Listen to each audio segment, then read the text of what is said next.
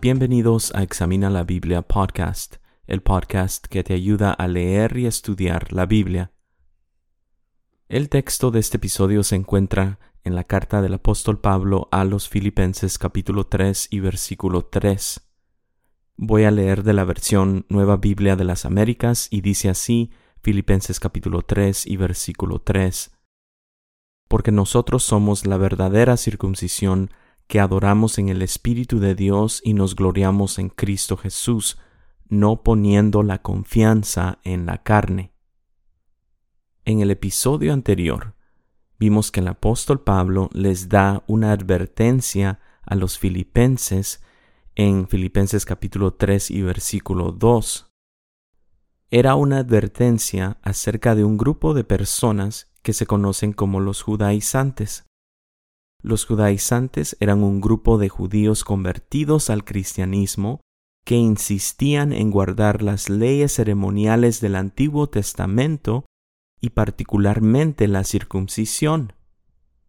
Vimos que en ese versículo Pablo da tres descripciones acerca de estos judaizantes. Y ahora en el versículo 3, Pablo hace un contraste o una separación entre el error de los judaizantes y el verdadero mensaje del Evangelio y del verdadero pueblo de Dios, esto es, a todos los que por fe hemos creído. En el versículo 2, como lo vimos en el episodio anterior, Pablo usa la palabra cuídense. El versículo 2 dice, cuídense de esos perros, cuídense de los malos obreros, cuídense de la falsa circuncisión. Estas fueron las tres características de los judaizantes, y ahora en el versículo 3, Pablo utiliza la frase porque nosotros somos. Vemos entonces una respuesta a estas tres descripciones. Entonces, el versículo 3 también se podría leer como porque nosotros somos la verdadera circuncisión porque nosotros somos los que adoramos en el Espíritu de Dios y nos gloriamos en Cristo Jesús.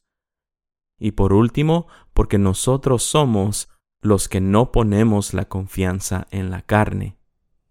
Vamos a estar viendo entonces estas tres características del verdadero pueblo de Dios y de un correcto entendimiento del mensaje del Evangelio que vemos escrito en la Biblia.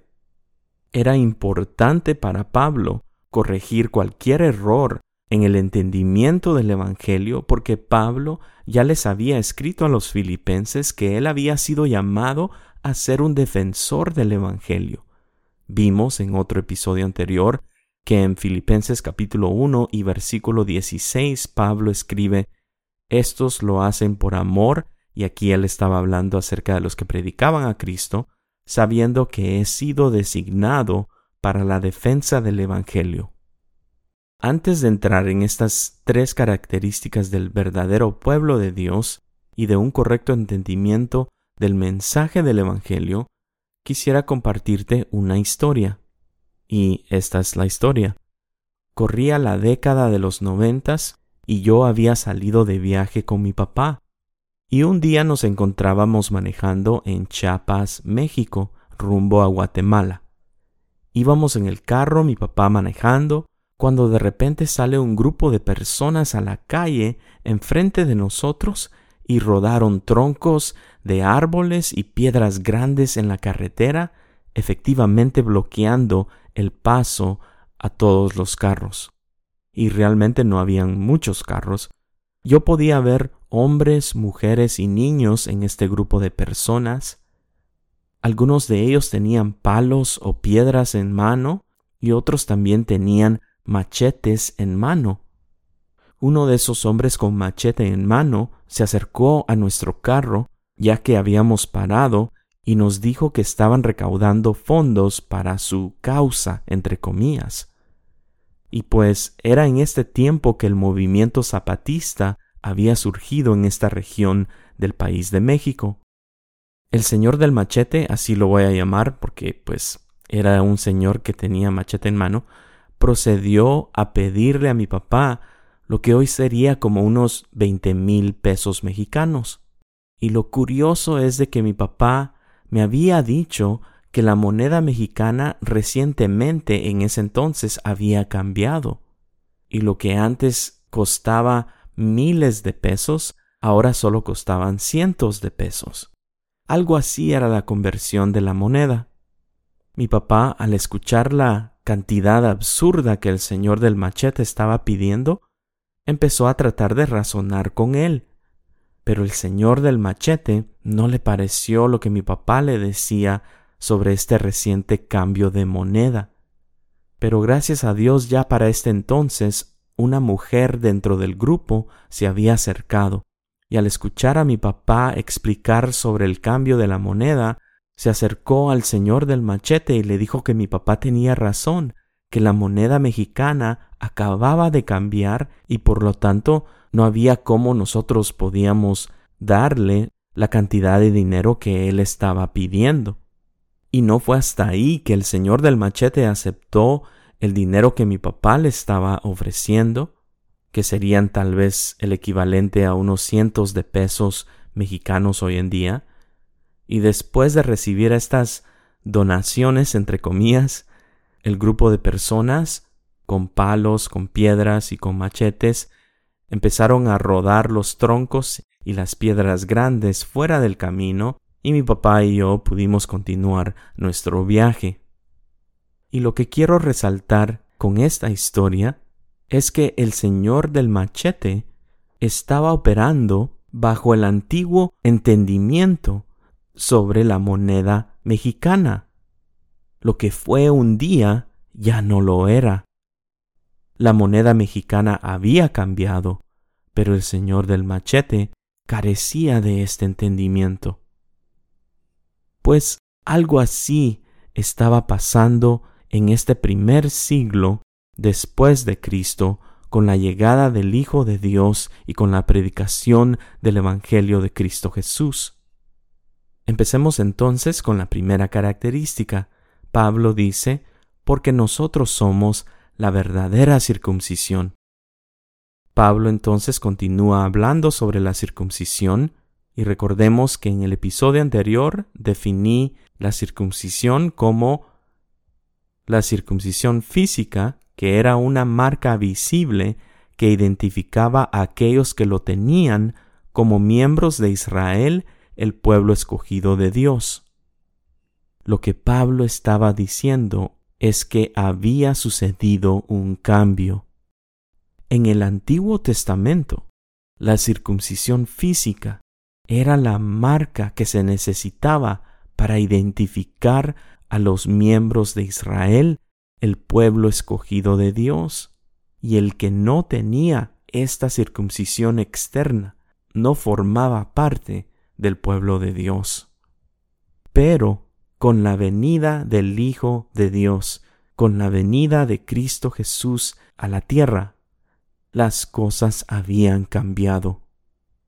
Así como hubo un cambio con la moneda mexicana en los noventas, así también en Cristo Jesús hubo un cambio sobre el significado de la circuncisión. Y Pablo no solamente aquí lo menciona, lo menciona en otras de sus cartas. Miremos algunos ejemplos. En Romanos capítulo 4 y versículo 12 Pablo dice, También Abraham es parte de la circuncisión para aquellos que no solamente son de la circuncisión, sino que también siguen en los pasos de la fe que tenía nuestro padre Abraham cuando era incircunciso. El argumento de Pablo acá, en este versículo, es de que Abraham, el padre de la circuncisión, había sido justificado por fe cuando todavía era incircunciso. Dios le dio el mandato de circuncisión, la circuncisión externa, a Abraham, pero vemos acá que inicialmente Abraham le había creído a Dios y eso fue lo que lo justificó a él delante de Dios. luego vino la circuncisión externa. Entonces lo que Pablo dice es de que la circuncisión externa ya no era necesaria con la venida de Cristo Jesús. Gálatas capítulo 6 versículo 15, Pablo también dice, porque en Cristo Jesús ni la circuncisión es nada, ni la incircuncisión, sino una nueva creación. Aquí vemos que Pablo continúa hablando sobre este cambio en donde la circuncisión ya no tenía el mismo valor que tenía antes. Colosenses capítulo 2 y versículo 11 dice, También en Él, en Cristo Jesús, ustedes fueron circuncidados con una circuncisión no hecha por manos, al quitar el cuerpo de la carne mediante la circuncisión de Cristo. Aquí dice entonces que los que creemos en Cristo Jesús tenemos una circuncisión no hecha por manos, una circuncisión que no es exterior, es la circuncisión de Cristo. Y regresamos a Romanos, ahora en capítulo 2 y versículos 28 y 29, Pablo dice, porque no es judío el que lo es exteriormente, ni la circuncisión es la externa en la carne, pues es judío el que lo es interiormente, y la circuncisión es la del corazón, por el espíritu, no por la letra, la alabanza del cual no procede de los hombres, sino de Dios. Aquí vemos entonces que cuando el ser humano se vuelve en fe hacia Cristo Jesús, y esto todo es obra de Dios. Las personas llegan a ser una nueva criatura, una nueva creación. Estas personas son circuncidadas en el corazón por el Espíritu de Dios. Mientras que antes las personas tenían que nacer en el lugar correcto, de la familia correcta, con la circuncisión física para poder llegar a ser parte del pueblo de Dios, ahora en Cristo Jesús es completamente por la gracia de Dios y por medio de fe en Cristo Jesús. Hoy en día, la circuncisión no es externa, sino que es la circuncisión del corazón. Continuemos adelante. La segunda característica del verdadero pueblo de Dios y el correcto entendimiento del Evangelio es porque nosotros somos, dice Pablo, los que adoramos en el Espíritu de Dios y nos gloriamos en Cristo Jesús. El error de los judaizantes era pensar que las cosas no habían cambiado mucho con la venida de Cristo Jesús. Ellos insistían que no era suficiente el solo creer en Cristo Jesús para ser salvo, sino que las personas no judías tenían que pasar por un proceso externo para llegar a ser un verdadero cristiano, para ser salvo. Basado en el antiguo entendimiento, los judaizantes no podían comprender cómo una persona no judía pudiera adorar al Dios de Israel sin ser circuncidado. Era algo impensable. Esto es porque en el Antiguo Testamento Dios había establecido por decreto que no cualquier persona se podía acercar a Él. Tal vez escuche raro hoy en día escucharlo, pero en el Antiguo Testamento generalmente una persona tenía que ser de cierta raza, o sea, tenía que ser un judío, tenía que ser de cierto linaje, o sea, de una de las doce tribus de Israel y sólo podía acercarse a Dios en un cierto lugar, o sea, en Jerusalén, y sólo a través de un sistema sacerdotal que le fue dado a una de las tribus de Israel, a Leví. Entonces, una persona como yo, por ejemplo, hispano, no judío, nacido en el continente americano, que nunca ha viajado a Jerusalén, no tuviera acceso al Dios de Israel, por más que orara, por más que rezara a Dios, por más que leyera el Antiguo Testamento, simplemente todos estos actos no fueran aceptables a Dios. por lo menos no sin pasar por un proceso externo de conversión al judaísmo. Pero por eso es que Pablo da una verdadera buena noticia a personas como yo al escribir, porque nosotros somos los que adoramos en el Espíritu de Dios y nos gloriamos en Cristo Jesús. Para reforzar un poco más lo que estoy diciendo, miremos una historia de una interacción que Jesús tuvo con una mujer y se conoce como la mujer samaritana. En el Evangelio de Juan capítulo 4 y versículos 19 al 24 dice, La mujer le dijo, esta era la mujer samaritana, Señor, me parece que tú eres profeta. Nuestros padres adoraron en este monte, y ustedes dicen que en Jerusalén está el lugar donde se debe adorar. Aquí vemos entonces que obviamente Jesús estaba fuera de Jerusalén, y continúa el texto, Jesús le dijo, Mujer, cree lo que te digo, la hora viene cuando ni en este monte ni en Jerusalén adorarán ustedes al Padre. Ustedes adoran lo que no conocen, nosotros adoramos lo que conocemos, porque la salvación viene de los judíos. Pero la hora viene, y ahora es, cuando los verdaderos adoradores adorarán al Padre en espíritu y en verdad, porque ciertamente a los tales el Padre busca que lo adoren. Dios es espíritu, y los que adoran deben adorar en espíritu y en verdad. Vemos entonces que aquí Jesús estaba anunciando un cambio de moneda para usar el ejemplo que conté. Aquí Jesús no nos dice que debemos adorar al Espíritu Santo, sino que es una adoración a Dios que se logra en Cristo Jesús y que el Espíritu de Dios circuncida el corazón humano para que nosotros podamos verdaderamente adorar a Dios no importando el lugar físico donde estemos, no importando de qué familia venimos, no importando de qué raza somos. Los que adoran a Dios por el Espíritu de Dios son las personas que han nacido del Espíritu de Dios. Lo voy a decir otra vez. Los que adoran a Dios por el Espíritu de Dios, como dice el texto, son las personas que han nacido del Espíritu de Dios.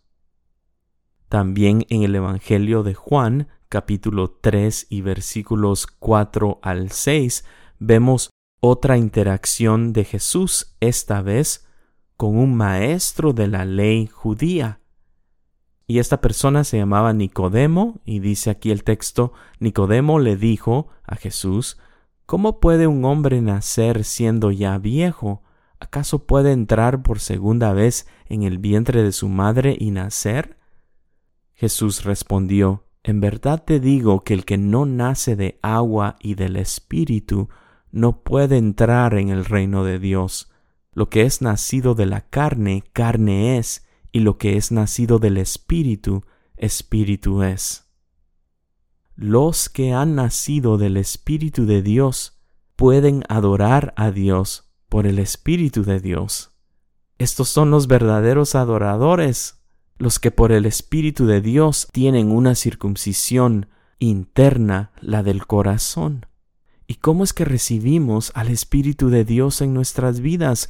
¿Cómo es que podemos nacer del Espíritu, nacer de nuevo? Es por medio de fe en la obra perfecta de Cristo Jesús por nosotros, su vida, su muerte y su resurrección. Por eso es que en el versículo 3 Pablo dice, y nos gloriamos en Cristo Jesús.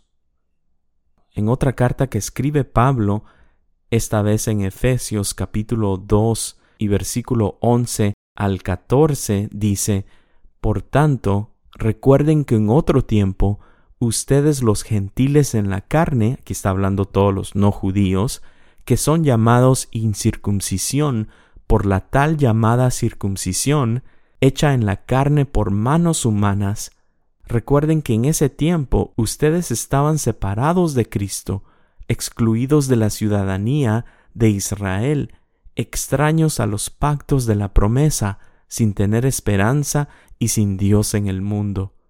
Y aquí viene la buena noticia. Pero ahora en Cristo Jesús, ustedes, que en otro tiempo estaban lejos, aquí me está hablando a mí, han sido acercados por la sangre de Cristo, porque Él mismo es nuestra paz, y de ambos pueblos, o sea, de los judíos y de los no judíos, hizo uno, derribando la pared intermedia de separación. Amigos, nosotros los que hemos creído el Evangelio de Cristo Jesús, somos los de la circuncisión interna, la del corazón, los que hemos nacido del Espíritu Santo y adoramos a Dios por el Espíritu de Dios. Pablo no deja espacio para que nos gloriemos en nuestros logros, sino que apunta a la obra perfecta de Cristo Jesús a nuestro favor. Esto es, la Biblia no es solamente un compendio de reglas y mandamientos, porque de ser así, entonces sí podríamos gloriarnos en nuestros logros.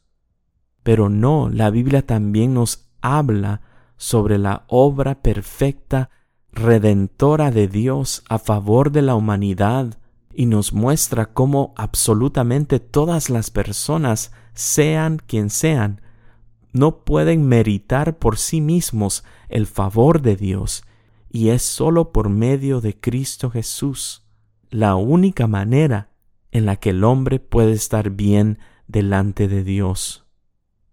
Por eso es que Pablo escribe en el versículo 3, no poniendo la confianza en la carne. Recordemos lo que Pablo ya nos dijo en Filipenses capítulo 2 y versículo 13. Él escribe, porque Dios es quien obra en ustedes tanto el querer como el hacer para su buena intención. Es sólo por medio del empoderamiento del Espíritu de Dios en nuestras vidas la que nos lleva a hacer buenas obras.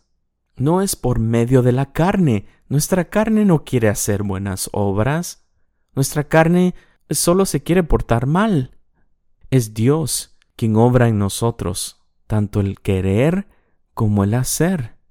Entonces, si es obra de Dios, la carne, el esfuerzo humano, queda excluido.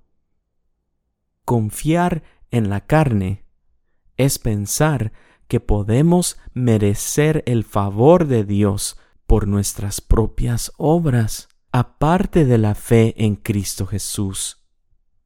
Entonces creer y gloriarse en Cristo Jesús no es la obra de la carne. Los judaizantes estaban preocupados por el esfuerzo humano, por las obras de la carne. Ponían su confianza en la carne pero las cosas habían cambiado, porque los que adoran a Dios en el Espíritu y los que se glorían en Cristo Jesús no ponen su confianza en la carne. Se ha dicho que si tomamos el Evangelio y le añadimos algo más, o sea, el Evangelio más algo, es igual a arruinar todo. Por otro lado, si tomamos el Evangelio y no le añadimos nada, entonces el Evangelio más nada es igual a todo. Los judaizantes querían añadirle al Evangelio las obras de la ley. Ellos no tenían ningún problema en creer en Cristo Jesús, pero aparte de eso, decían ellos, tienes que hacer estas otras cosas como lo era la circuncisión física, para llegar a ser salvo. Todos en todo tiempo, desde la llegada de Cristo Jesús, corremos el riesgo de añadirle cosas al Evangelio, arruinándolo todo. Pero Pablo nos deja claro que los que adoran a Dios en el Espíritu de Dios y los que se glorían en Cristo Jesús no ponen su confianza en la carne, sino ponen su confianza en la obra perfecta de Cristo Jesús por nosotros. Una vez más, gracias por escuchar y hasta el próximo episodio.